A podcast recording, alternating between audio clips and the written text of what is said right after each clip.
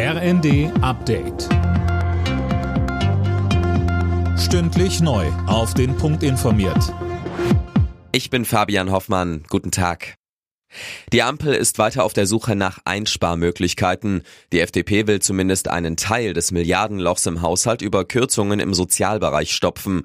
Die Bürgergelderhöhung zum kommenden Jahr soll ausgesetzt werden. SPD und Grüne wollen da nicht mitspielen. Grünen-Fraktionschefin Katharina Dröge sagt in der ARD. Das macht nicht Hubertus Heil am Schreibtisch, sondern da sind statistische Verfahren hinter und das wird so kurzfristig überhaupt nicht mehr anders laufen. Deswegen sehe ich faktisch schon gar keine Möglichkeit mehr, das Bürger Bürgergeld für das kommende Jahr anzufassen. Und es ist aus unserer Sicht auch notwendig, weil es bildet die gestiegenen Lebenshaltungskosten der Menschen ab. Und da sind wir verpflichtet.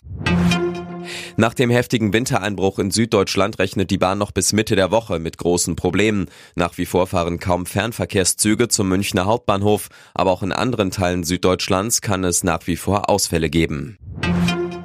Die israelische Armee hat ihre Bodenoffensive gegen die Terrororganisation Hamas jetzt auf den gesamten Gazastreifen ausgedehnt. Auch im Süden der Region sind jetzt Truppen im Einsatz. Einzelheiten von Tim Britztrup. Die Armee operiert überall dort, wo die Hamas Hochburgen hat, sagte ein Sprecher.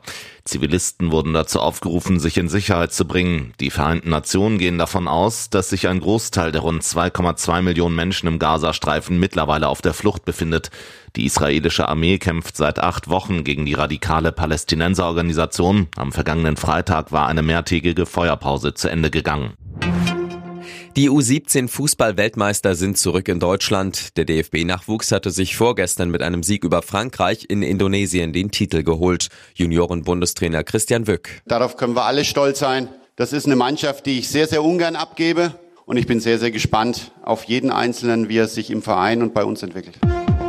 Alle Nachrichten auf rnd.de